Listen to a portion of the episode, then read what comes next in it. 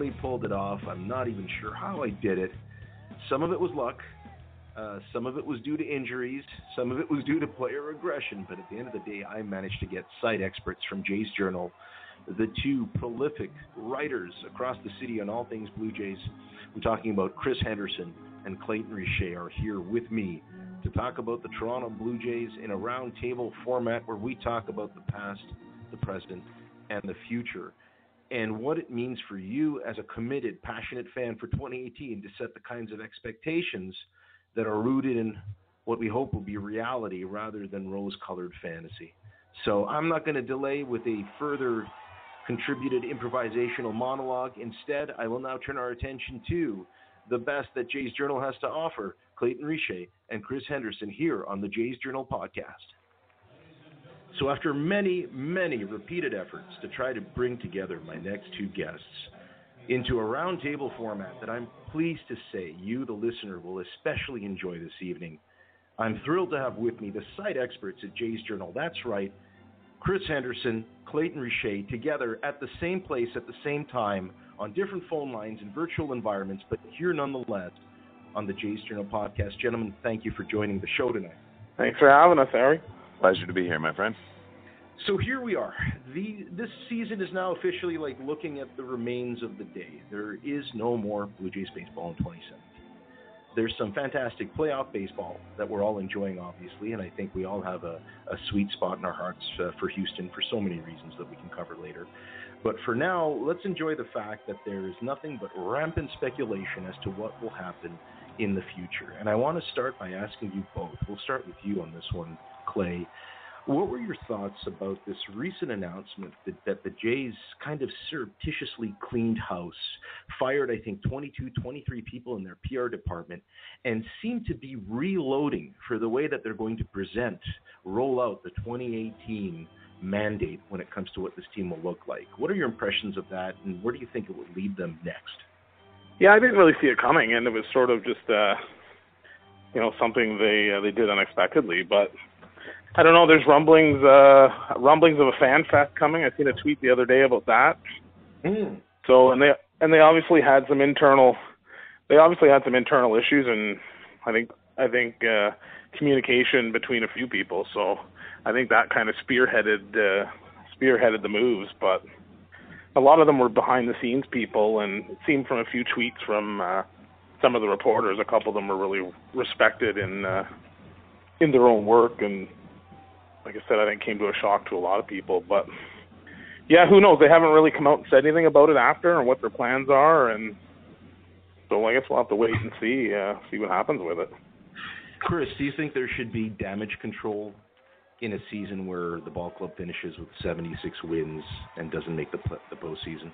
You know, it's funny. I I wrote a little blurb about about um, you know the people that were let go, and I've been meaning to do some more research and just to see you know with the 23 being the number of people I think is what it was. Um, you know, there's only a few names in particular that I really read up on, um, but I felt like something that that uh, the front office kind of wanted to sweep under the rug in a way. It felt like something that they didn't want to talk about too much.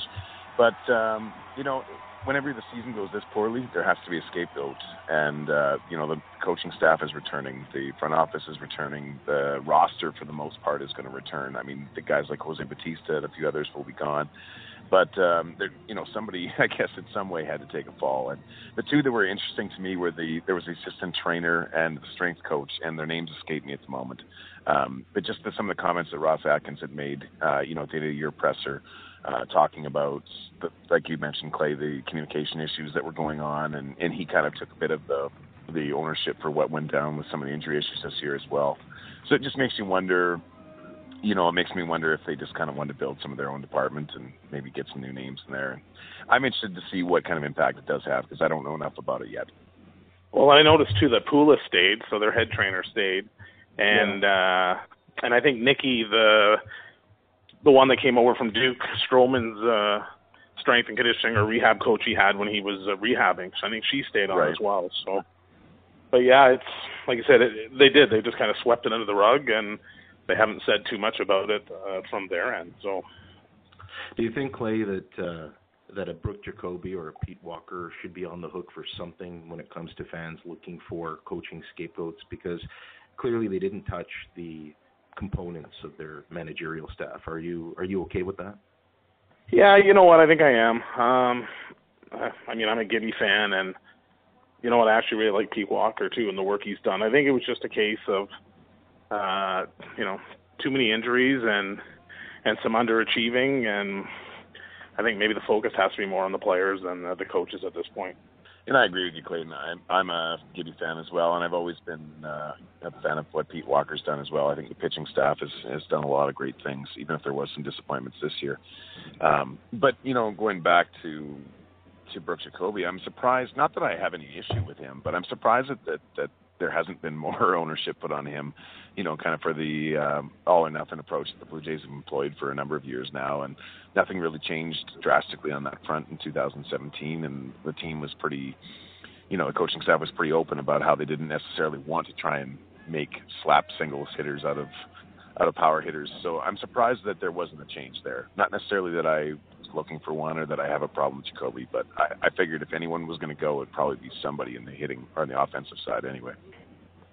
Yeah, at the, at the very least, at least learn how to go the other way when the shift's on. like bunt the other way, or try and if if the shift is on, at least go the other way once in a while. So so let's talk about that because this was, I mean, it's an understatement to say this was a dreadful year offensively. It was uh, catastrophically bad on virtually every front. The team uh, didn't do very well with runners in scoring position. The RISP was just in the bottom, maybe I think third worst in the American League. Um, you didn't see a speed game, so there was very rarely any doubles or triples in a game by virtue of players not having the, the skill or ability to leg it out. And in terms of fundamentals, Clay, you know, you talk about going the opposite way. This was a year where everyone seemed to swing at the shoe tops and, and, and pray that things would work out, and repeatedly they wouldn't uh, unless, of course, it was Ryan Goins with men on base. But aside from that, it was an absolute unmitigated disaster. How is that going to change next year, knowing that these players, for the most part, will be returning and are going to be a year older? They've got they got to get younger and athletic. There's just there's no, and you see it if you you're watching the Houston playoff games. Like they do everything uh, the Jays don't do, uh, the speed element and you know making those making those routine plays but five triples. They have five triples in the entire the entire season, like oh, last wow. in the majors. What was it? 53 bags. I think they were second last in stolen bases. They had 53 stolen bases. So you couple no triples with no running, and yeah, you're handcuffing. You're you're looking for that big blast. And I think Wood Pillar had 15. I think he led the team with 15 stolen bases. Like there's just, you know, and maybe now Hernandez, if he gets a spot, he's he's athletic He's got a little bit of speed. Now the strikeouts are going to be an issue probably because he's he's almost striking out every third at bat. But uh, I don't know. And I guess Atkins said they want to bring an impact an impact pitcher and an impact position player. You got to figure that position player is going to be is going to be somebody that's uh, athletic and that can can do some damage on the bases. Yeah, I would hope so. I mean, there's just as we've watched over the last three seasons, even even in the two playoff seasons, it was oh, it was a case of really relying a lot on the long ball. And in 2017, you saw guys regress. Uh, you know, the Jose Bautista played the entire season, and you know, didn't even make 25 home runs, and it just the the power. You know, Tulowitzki couldn't get on the field, and Russell Martin didn't have the same stick this year. So I mean, when you when you kind of have down years across the board, for the most part. Obviously, there are some exceptions, but uh, it just doesn't work, and uh, there needs to be a change of philosophy. At least, at least some some balance, anyway.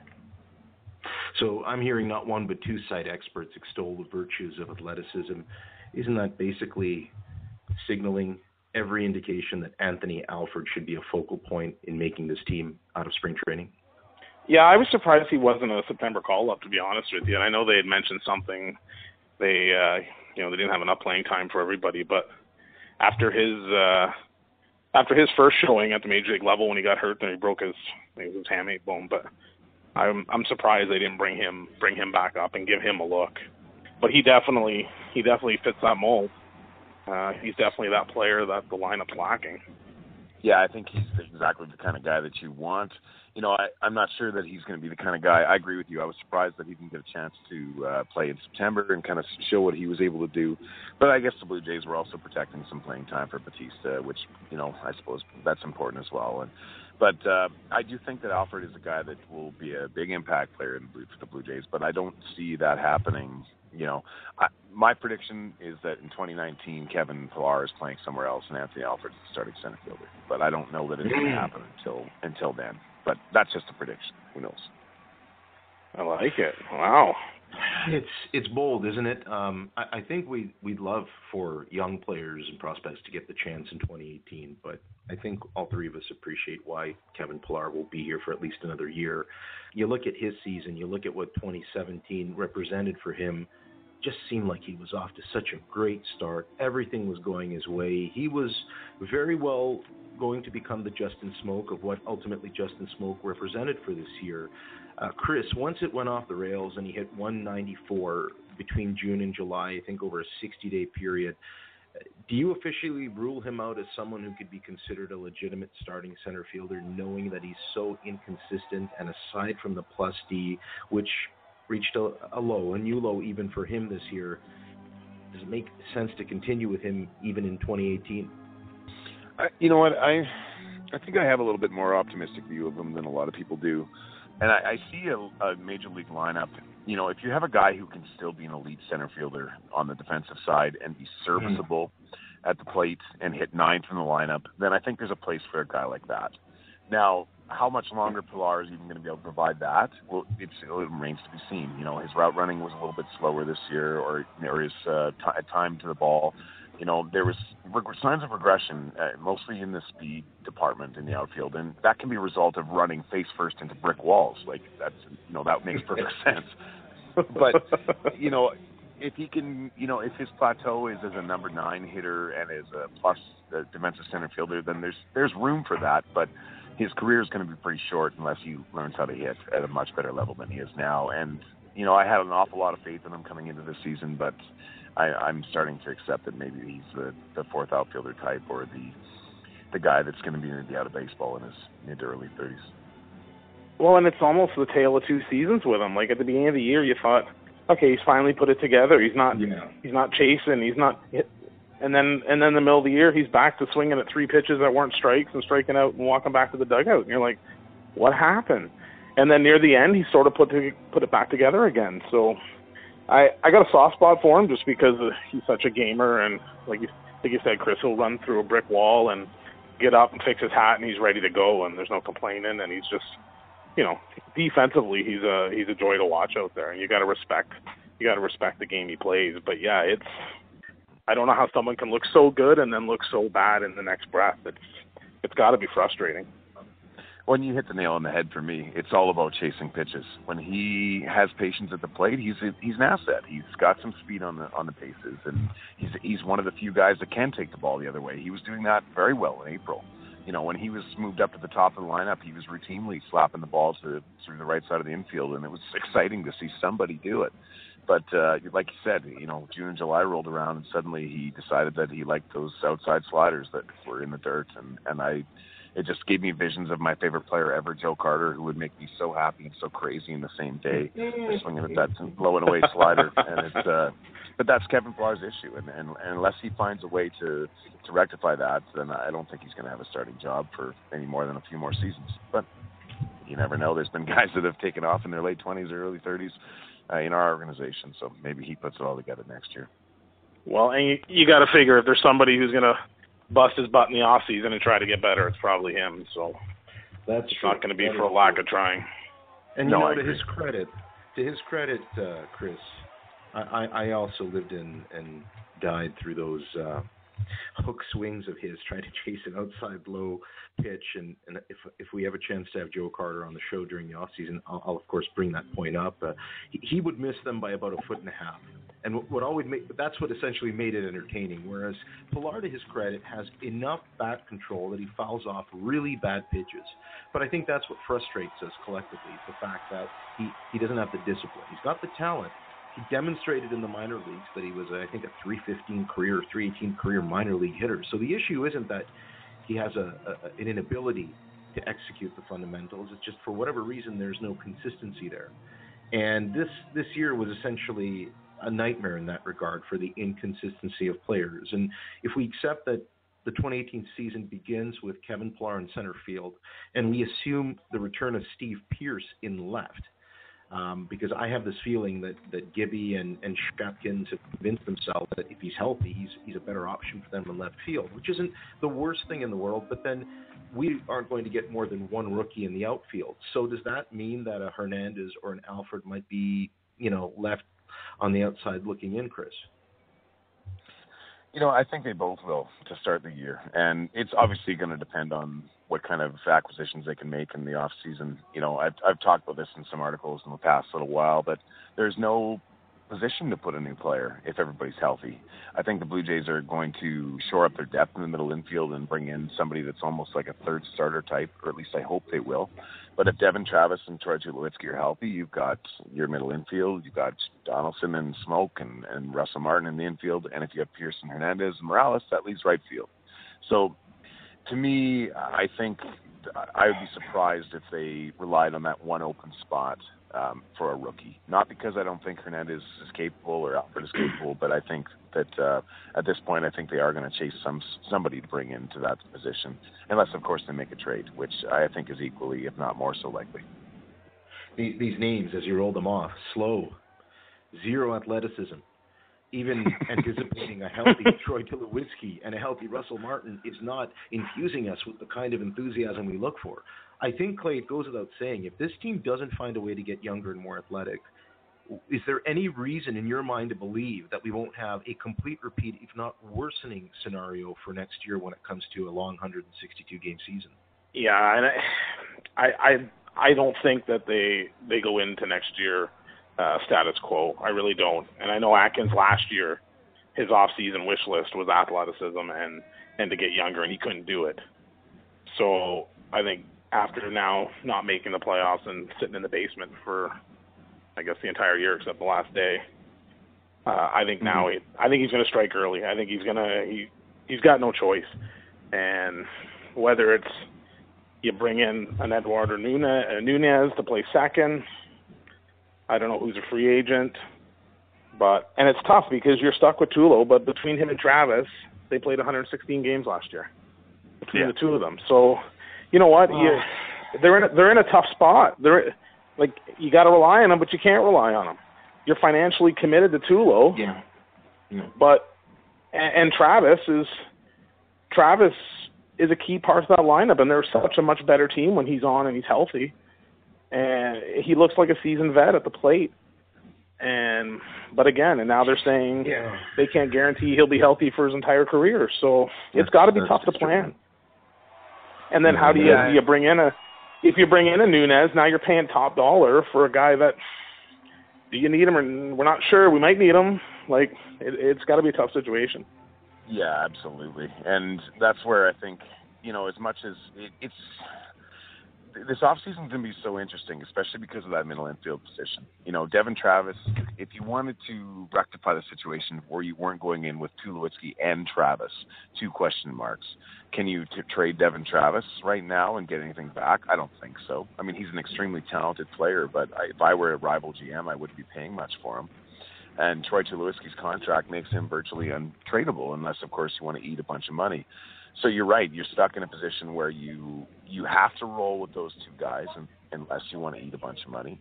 But you all, if you want to be competitive, you I think you have to bring somebody in. I think a guy like Jed Lowrie, he's not an he's not an ideal solution shortstop, but I think he made like four million this year in Oakland, or maybe it was six million, um, yeah. somewhere in that range. And he, you know, he's got an option for one more year with the A's.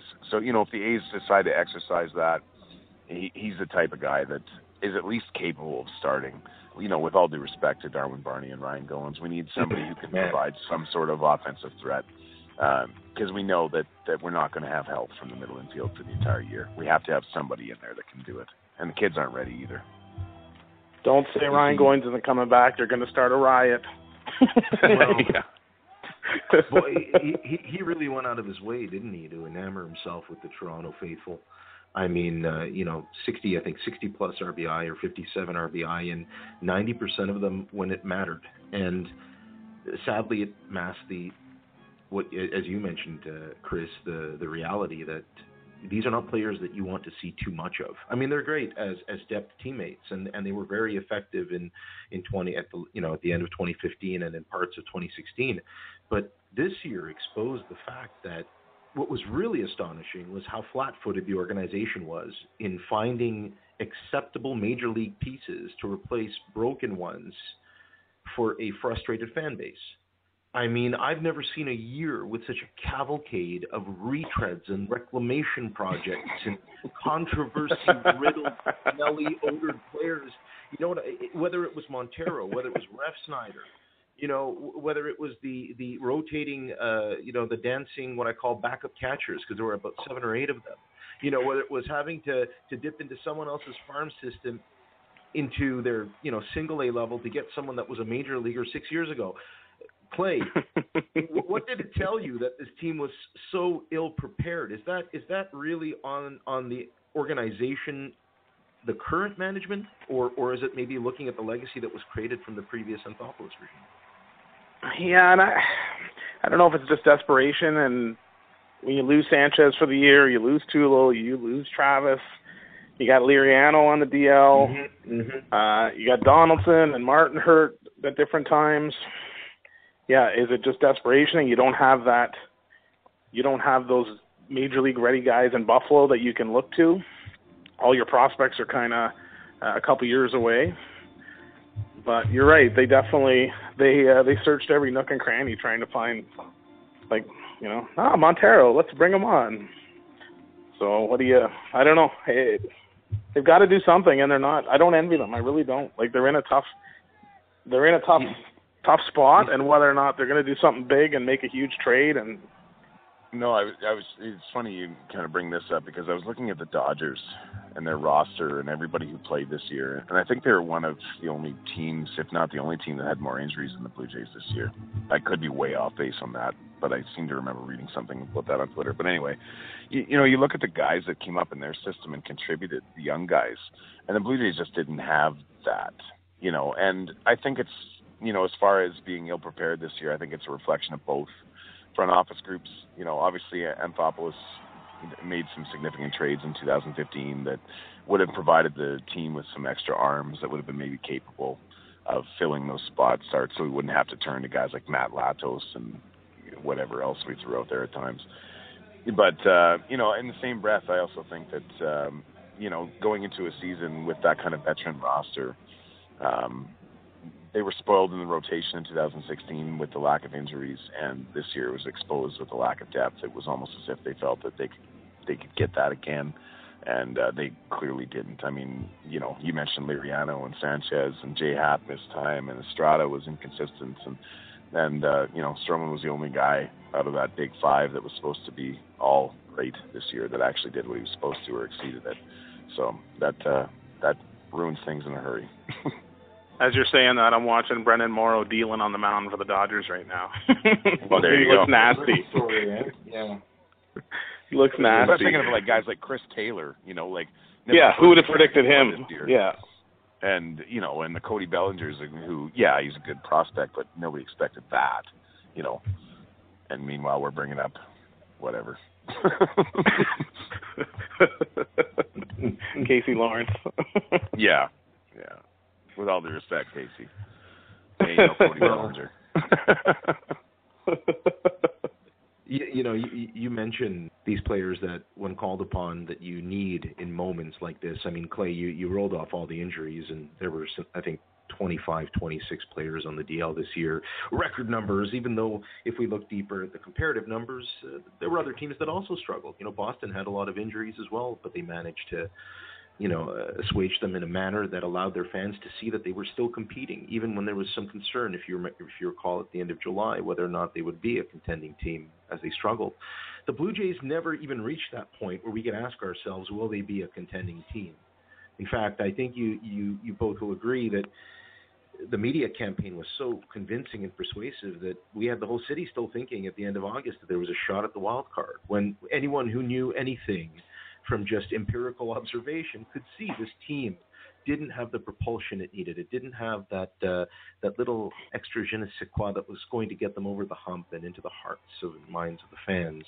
Uh, Clay, at what point this year did you resign yourself to the fact that you didn't think this was going to happen and that we were in trouble in that respect when it came to an aging roster? I don't know. I, I think I always had like, like you said, you saw the the inconsistencies and you seen the uh, the issues that we had, but they never strung off a winning streak.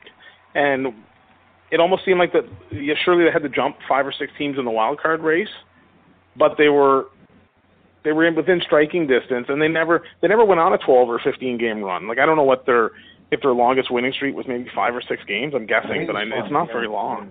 Yeah, so so I think that was sort of my problem is I knew I knew they weren't good enough to get there, but neither were the teams that they had to jump you knew the Baltimores weren't going to stick around, and in Tampa, and so you just sort of waited, like, okay, they're gonna they're gonna reel off 12 here. They're gonna they're gonna win 15, and we're gonna get back into it. But yeah, they never did, and and again, like you said, you look at the teams in the postseason right now that are still remaining, and you see a big difference between their lineups and what they can do compared to the you know the Jays waiting for the home run.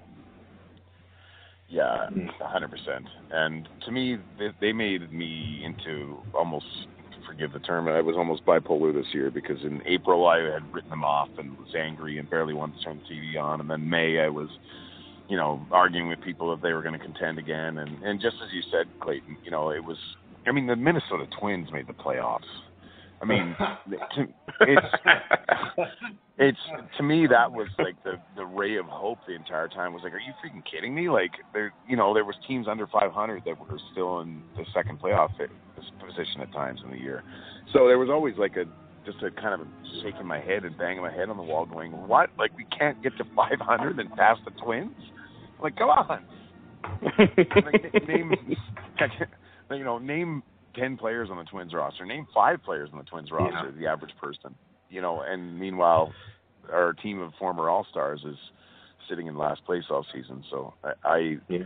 I, there were times even in August where I, I told myself it was still possible, but yeah, I don't know. Well, when you got to write about a team every day, you need to be an eternal optimist because it's going to be a long season, a long season writing articles about a team you you think is finished. So I think that was part of it too. That's a valid point and, and, you both you both have written so much and, and, and have such a such an expanded perspective than the average fan because of your ability to to analyze what you see in front of your very own eyes. And and early on when it was clear that players began getting hurt how frustrating was it chris to see that those that were still battling in the fray were proceeding to have the absolute career worst output they've ever had. I mean, I think we had four or five position players with negative WARs, which to me is an astonishing stat because you at least have to figure that if you're healthy for 140 to 150 games, that you can produce enough to contribute, whether you're making 11 million dollars or 20 million dollars a year. When the triumvirate went down within similar time of each other, that being um, Donaldson, uh, Tulowitzki, and Martin, did you kind of stop and, and say to yourself, how are we supposed to recover from this? Where, where's the where's the magical bullet that's going to fly in uh, as a competent backup catcher or a capable second baseman or an effective shortstop? We we didn't see that all year as fans, did we? No, and you know what? I was one of the people that was there was a late believer in Justin Smoak and what he could do. And you know, I remember watching games in late April and thinking, I'm waiting for Justin Smoak and Kevin Pillar to be the spark or in May or in June, and I'm just kind of shaking my head, going, "What? What has happened?" Here I'm getting excited when Justin Smoak's in the on deck circle. You know, now my perspective's changed a little bit. I'm a, more of a believer now, but yeah, you're you're absolutely right. The guys that that were hurt were significant, and the ones that remained. Bautista had a horrific year. You know, he was healthy, so that was great. But uh man, I mean, it was it was really tough to watch at times. You said that with such well, a dry I've, response. You know, yeah, he was healthy. There's no arguing. The one thing that we saw was that he was perfectly healthy. he was healthy, so that was nice. He was he played 154 games or whatever it was. Oh my goodness, how do you set a franchise record for the lowest batting average to four years? It's a considerable sample size that for you, the legendary player is going to be on the level of excellence will go down in history as having the worst statistical season as a Blue Jay. And, and the franchise record for most strikeouts. Oh boy, that's right. the good old one too. There you go. yeah, yeah. And you know what? I I think I wrote something in the spring anointing Rowdy Tellez uh, over Smoak and had about six options for Smoak that didn't did not involve being a part of the Jays. So I'm as guilty as the next guy for Justin. So, but what can well, you do? And you know what? You look you look at Sanchez. I mean, how frustrating was that? It's, not only is he oh, hurt, boy. but it's some it's it's something that seems so minor and you think, mm-hmm. okay, he's back now. We're going to get rolling, and then he's looking at his finger three innings in, and he's done again. Like it's not an arm issue, it wasn't a shoulder issue. Issue. You're thinking, okay, it's just a blister, a couple weeks, and they'll have this cleared up. Like, and it just never, never did. And right there, like, what kind of hole did that leave our rotation? Yeah, yeah, and I mean, Clay, if you were to ask if you were to tell me that before the season started, Francisco Liriano would be a colossal bust and, and be gone by May, and uh, Estrada would be ineffective for about two and a half, three months, have a 9 ERA in June, and Happ would be injured and miss a third of the season, and Sanchez would not be able to start consistently. Could you argue that finishing with 76 wins is actually impressive in that regard? What an absolute oh. disaster on the pitching front. Well, and that and that's sort of my take on you know giving a mulligan to Gibby on on the season. Because in what 2016, I think he used seven different starters, and I think last time I looked, we were at 14 this year. So, hey, just the tale yeah, of two yeah, seasons, right? Yeah, in 2016 they used uh, Liriano when he came over, and Dickey, of course, with the other guys, and then Drew Hutchinson made like two or three starts, and otherwise it yeah. was those guys. So it was yeah, it was a definitely definitely a different year. I agree with you 100. percent I mean, uh, gave you the, you know as much as you can criticize things throughout the year. Um, I'm not sure what people can expect when when you're missing that much time from significant rotation members. And Sanchez in particular, you know, you look at the Twins won 85 games. And you got to think that having Sanchez in the rotation for the entire course of the year adds an extra five or six wins. So now we're only a few games back. You know, At least, that changes yep. the entire dynamic of the season. It really does. Uh, it, it puts you in a position where you're a buyer at the deadline instead, or you you know your your players are motivated and excited and believe rather than than dragging themselves out to the field when when they know the season's over. Yeah, I agree with you. I like you said, it just between the underachieving and the injuries, I think you just gotta you gotta just pack it away and hope they can make a few changes and get a little younger and and go from there. So uh, it would be easy for us to continue being negative or commiserating about all the things that didn't go well from the pitching staff.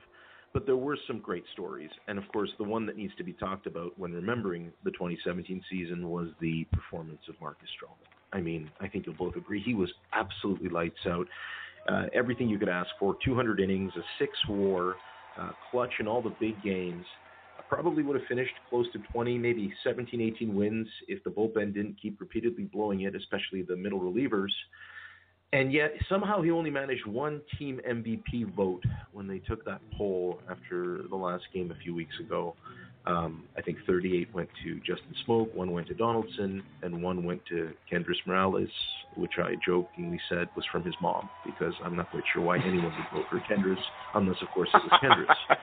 Um, but in the case of Marcus, he, he voted for himself. Yeah, exactly, exactly.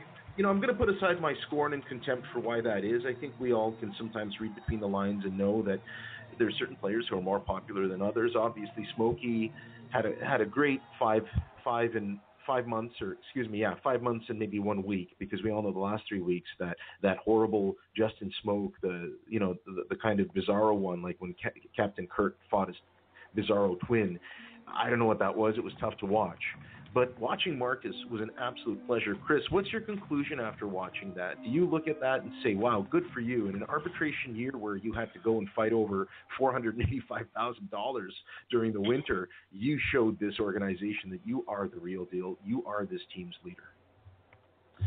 Yeah, I think he took a serious step forward. You know, obviously, obviously he's he's proved his worth. Um, I mean, um, entire spade of ways. You know, the thing, the biggest thing is that he put the injury stuff behind him. You know, 2015 he missed all but I think six starts, and the first half of sorry, I think 2015 rather. Uh, 2016 he wasn't himself in the first half, and we saw a good Marcus Stroman in the second half of 2016, but we saw the real deal in 2017. And as good as I think Aaron Sanchez can be, I think Marcus Stroman is the kind of guy that you want to be leading your staff. You know, the kind of energetic guy that wants the ball every every five days, and then is going to go out there and give his best effort every single time. I know there's tons of guys out there that would fit that description, but he just has that sort of it quality that um, you know that is that makes a star. And uh, to me, I was surprised there wasn't more team team MVP votes for him. But in the same breath, I think that's also a product of nobody expected Smoak to be anywhere near what he was. So sometimes you get uh, some rose-colored glasses when when people that perform like they weren't expected to. And I think that's just it with the vote. I think people expected that performance from Stroman, where I think a lot of people, even on the team, were surprised at what Smokey did, especially after how bad he looked last season. But for Stroman, it started with the World Baseball Classic. He did it globally. He put himself on a national stage yeah. And you got people in the states and everywhere else wearing Stroman jerseys. You see the kid pitch, you love him. The swagger, the confidence, the he's a gamer. He's and and yeah, it's exciting to think if you have a, a healthy Sanchez, those those guys is your one two, and then you know if you have Happ and Estrada who are pitching like they can, now your your rotation's back to looking pretty pretty legit. Well, and Stroman's the kind of guy that you know, and I always love these players when they're on my team I think back to Darcy Tucker, and I loved Darcy Tucker, but I'm a Leafs fan, and my friends hated him, and I understood it, and I and I know that my buddies that cheer for the Red Sox and the Yankees, they hate Marcus Stroman, uh, and it's because they're have their team. He, you know, he performs well against their team, but there's plenty of people that do like him. But I just love that swagger, like you said, Clayton. That uh, you know he brings to the ballpark. He believes in himself, and uh, he's going to give he's going to give 100 percent, 110 percent every time he gets the ball playing you watch him even in the dugout. He just seems, you know, he's a good teammate. You can tell he's he's horsing around. He's saddled up next to Bautista. He's yeah, he just looks like a really good teammate and and he just brings it on the field with him. It's it's exciting to watch for sure. I, I fear I'm going to have to call out Chris on the Darcy Tucker recollection because uh, as great as he was, as, as great as he was for for the Maple Leafs, uh, he was nowhere near the player that he was before they acquired him. Um, oh no, 100. percent I just love how he get under the Tampa Bay Lightning. You, exactly. You remember with the Tampa Bay Lightning, he was not just an agitator, but but he seemed to be evolving as a player. And sometimes when you come to a big market, some players become comfortable. Others use it as an opportunity, as a springboard to get better. Look at Josh Donaldson. Josh Donaldson played in Oakland. Nobody really paid attention. He quietly went about becoming, in the span of two years, an MVP caliber player and finally, the trade to Toronto comes, and now he blossoms in full bloom. And of course, I've steered our conversation in this direction because this is going to be, I think, the number one concern for fans of the Blue Jays. And having, you know, both side experts here, I'm going to take full advantage. We're going to start with you on this one, start with Chris on this one when it comes to Josh Donaldson. Simply put, should the Blue Jays sign him or trade him and get resources? What do you think? I would personally, I would sign him, and to make a hour long, um, you know, description of why I think that's the case into a very short description. I think that um, given the pitchers that we've talked about and that kind of core that's already exists in Toronto, and the exciting prospects that are coming down the pipeline, I feel like he's the kind of player that can br- help bridge that gap uh, in Toronto. I, I don't feel like the team is going to give up on 2000 uh, 2018. And I feel like they're going to try and be competitive, and I feel like trading Donaldson is something that you would do if you were going to tear some things down, and I don't think they're going yeah. to. I feel like the bridge can be can be they can at least be competitive with the existence of that second wild card until the next until the next group comes along, which is why I believe that they should sign him. Yeah, I agree. I uh, yeah, I I want him to stick around and I know you're going to get a couple bad years probably at the end of the deal, but uh, he's the type of player that comes around once a decade. Um, again, you're talking about swagger and what he brings. He and you've seen it the last second half, well, the second, pretty much the entire second half of the season. Like he can carry a team on his back. The numbers he can put up, Uh, he's again when he's when he's healthy, his defense is great, and and he's got that same he's that same mold as Stroman that run through a wall uh, for his teammates, and like I said, he's got confidence. I yeah, I, I don't think I don't think you let him go, and especially especially you lead the league in the American League in attendance, and you spent the entire year in the basement. So I don't know if that'll yeah. play into it if they're, but the fans are here. The fans are coming out to the park. What do you show them if you you ship Donaldson off and don't want to commit to him financially because of money? Like I, yeah. I don't know. I I it's not my money. I'll donate an extra dollar uh, a month on my Rogers bill if that's what it takes. I'm sure four million other people will too. So get it done. Get it done. Keep them around. well, that yeah. I, I appreciate your sentiment because as someone who went on national radio in back-to-back weekends to extol that same virtue, that that same um, perspective that you have as to why it's important to keep him. Uh, I've taken a beating from people who think that it's a betrayal in investing and building a team properly. And they use that classic argument, Clay, of looking across the street and seeing the Toronto Maple Leafs with all their young players uh, evolving before our very own eyes while being competitive and the questions become, well, why can't the Blue Jays develop a strategy? And we all know it's not easy to do that when you inherit another regime, uh, an administration that was so unique for what it was in, during the Anthopoulos era, which was a willingness to deal resources to get primetime players. We know Shapiro shouldn't be characterized as the exact opposite because he has demonstrated when he led the Cleveland Indians for a good stretch of the better part of the 2000s that he was always willing to make and sign the big player if it contributed to the long term goal of winning. So you believe in that regard, fans should be thinking to themselves, investing in a 31 year old Josh Donaldson is perhaps the only logical thing to do right now, knowing that there isn't a cavalry on the horizon. Yeah, and I guess I mean your your next guy is going to be Gladdy, right? And there's talk that Gladdy can maybe play a corner outfield position, but I, I think you cross that bridge. You know, when 2019 comes along, you cross that bridge then. And whether you not whether you move Donaldson to a different position or whether Gladdy starts taking some reps in the outfield, if they do sign him, I think you know anything can happen in the next two years. Yeah, absolutely. And you know, one thing that you mentioned, Clay, that I think is important is that, it, you know, with the next Donaldson contract, there's a good chance that whether he's in Toronto or he's somewhere else, that the, the last year or two, or, or hopefully not longer than that, but there's a good chance that you're going to be overpaying for a, an old player at some point in a contract like that. But I had a discussion with a couple friends over the weekend too about Russell Martin, and they were, you know, talking about their frustrations with having to pay him so much right now. And I look at signing Russell Martin is a crucial turning point in this franchise, and I would do that over again a hundred times out of a hundred myself.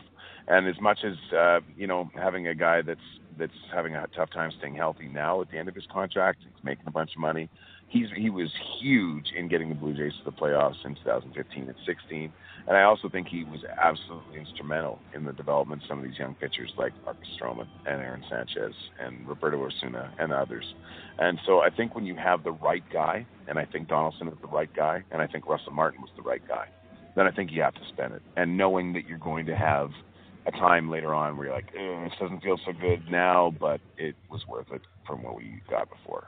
I, I agree with you. I'm a huge, uh, I'm a huge Martin supporter, and I'm with you. I would do it again in a heartbeat. And like you said, he brings so much stuff that you can't put a statistical value to. The stuff he brings to the pitching staff and the leadership qualities. And yeah, I, I agree with you. He was instrumental, and I think he still will be instrumental. But I'd do it again as well, a 100 times out of 100. Well, this was a tough year to be uh, a sports writer who who follows this team, and both of you as site experts obviously have a, a unique perspective because it wasn't only articles that you were offering for our, our listeners and, and fans and followers of the website to appreciate, but there was also the writing team that we had. And this was a tough year for them to cover the team. Let's face it, it was a heck of a lot more interesting in, in at the second stage, at the second half rather of 2015 and, and through various 2016. You know, even though if you think back, 2016 was a, an incredibly uneven season. I mean, it came down to the last game to see if you could get the second wildcard spot. Let's not romanticize what 2016 was. So really, Chris, could you make the argument that aside from that magical month of September, have fans really gotten ahead of themselves and the expectations of this team, knowing its limitations now? Could they could very well, you know, and I often find myself wondering if how how rose-colored my glasses are with this team because you know, as Clayton mentioned early on, when you're when you're writing about a team pretty much every day, uh, it gets very defeating very quickly to start saying negative things on a daily basis, and you start feeling crappy about yourself and your own life. And so it is it is fun, or it's it's it's easier and on the soul and on the mind to to look for the bright spots in the organization. So I often wonder if I'm seeing more in these guys that uh, than the rest of the baseball world does. But I know that being in Toronto, you know, in the in Canadian markets, um, we have players that don't get the recognition that they should. You know, you mentioned earlier on how Marcus Stroman on the world stage was performing for Team USA, and I think that was that was phenomenal for his career arc uh, for a number of ways. Um, you know, and then obviously following up with the performance he did this year uh, was huge as well. But I don't know, it's it depends on who you talk to as far as as uh, what what they believe as far for the future with this team. Uh, you know, I talked to some people and they think that, that they'll no problem they're going to be in the mix next year, and then the other half again, kind of like the Ryan Goins situation. The other half is going, oh, they're going to be worse. So. I don't know. I, I I tend to be an optimist. I think that we can, at the worst, we should be able to compete for the second wild card next year. Yeah, I think so too. Uh, again, you gotta you gotta look at the injuries if we if we're healthy and you you make a few changes, you insert a little bit of uh, a little bit of speed in the lineup. Can we give up on Biagini as a starter and just throw him back in the bullpen and maybe sign a good another arm? Mm. Uh, you know, I, I'm for that. I'd like to.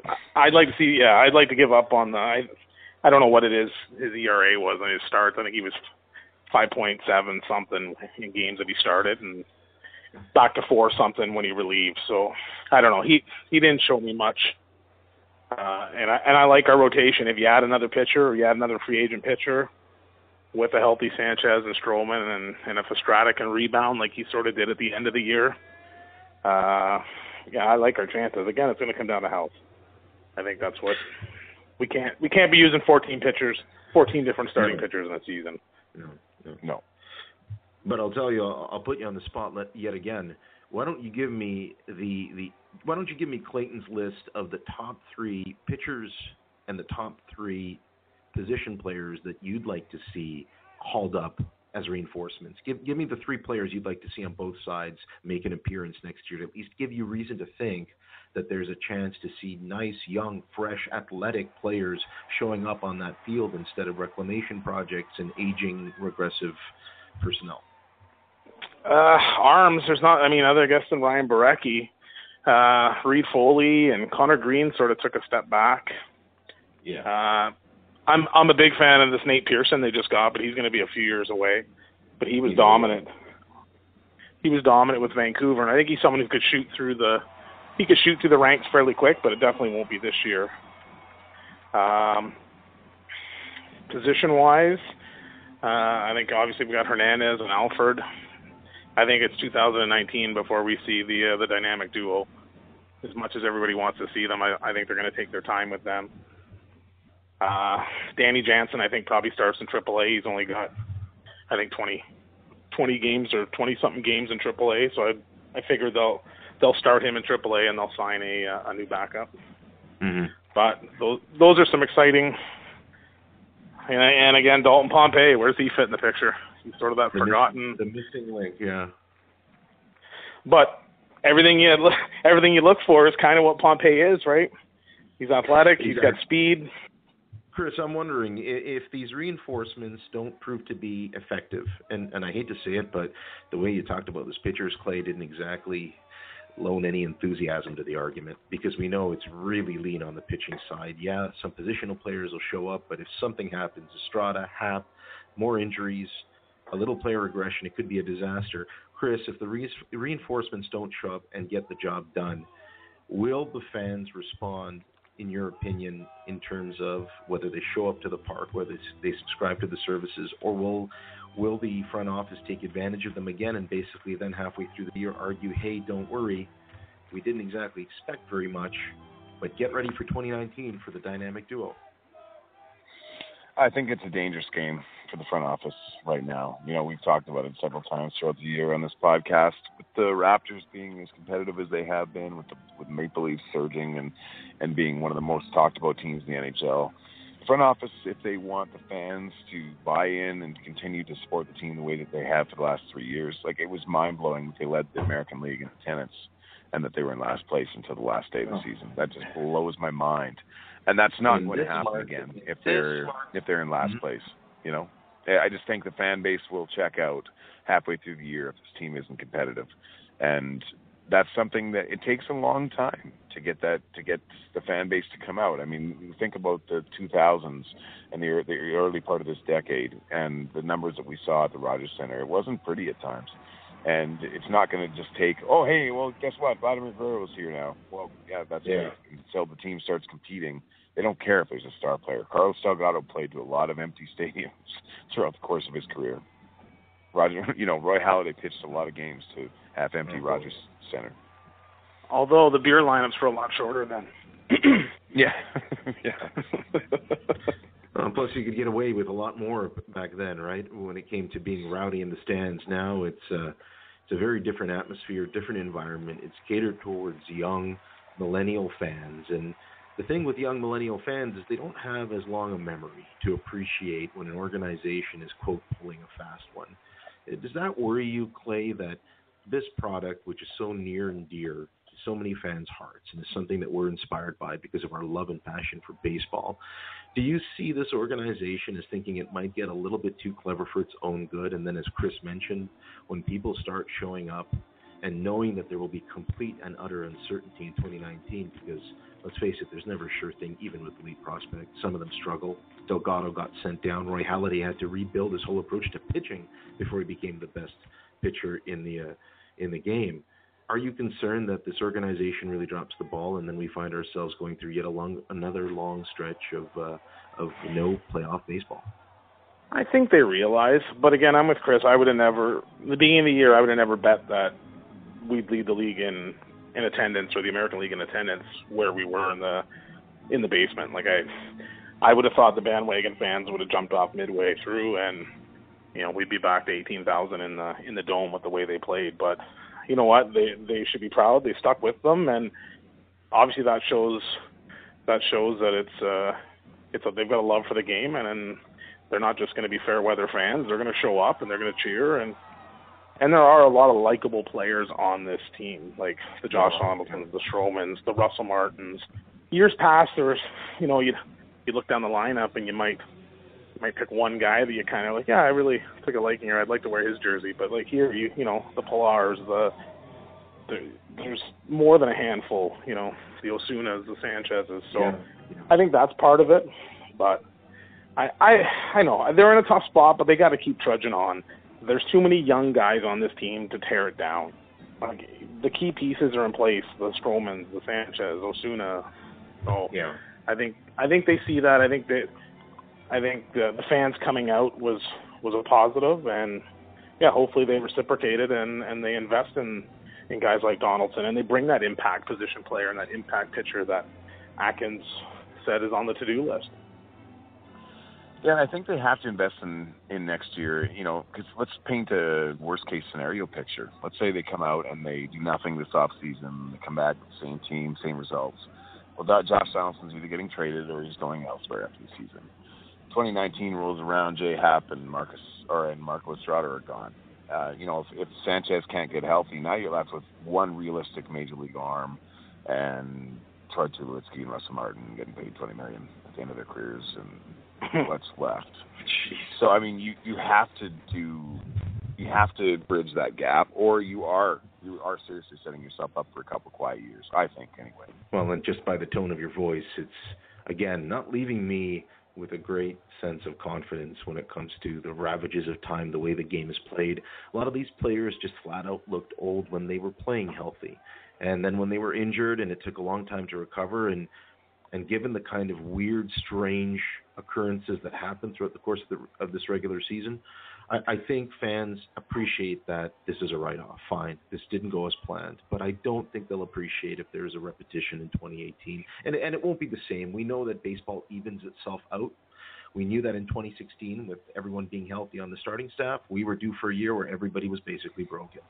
Hopefully, if they're somewhere in the middle and have some kind of depth and a plan in place to give fans a reason to show up to see competitive baseball, then we won't have a, a, mutiny on our hands that could lead to all sorts of fan frustration and problems when it comes to appreciating what baseball in Toronto is really all about.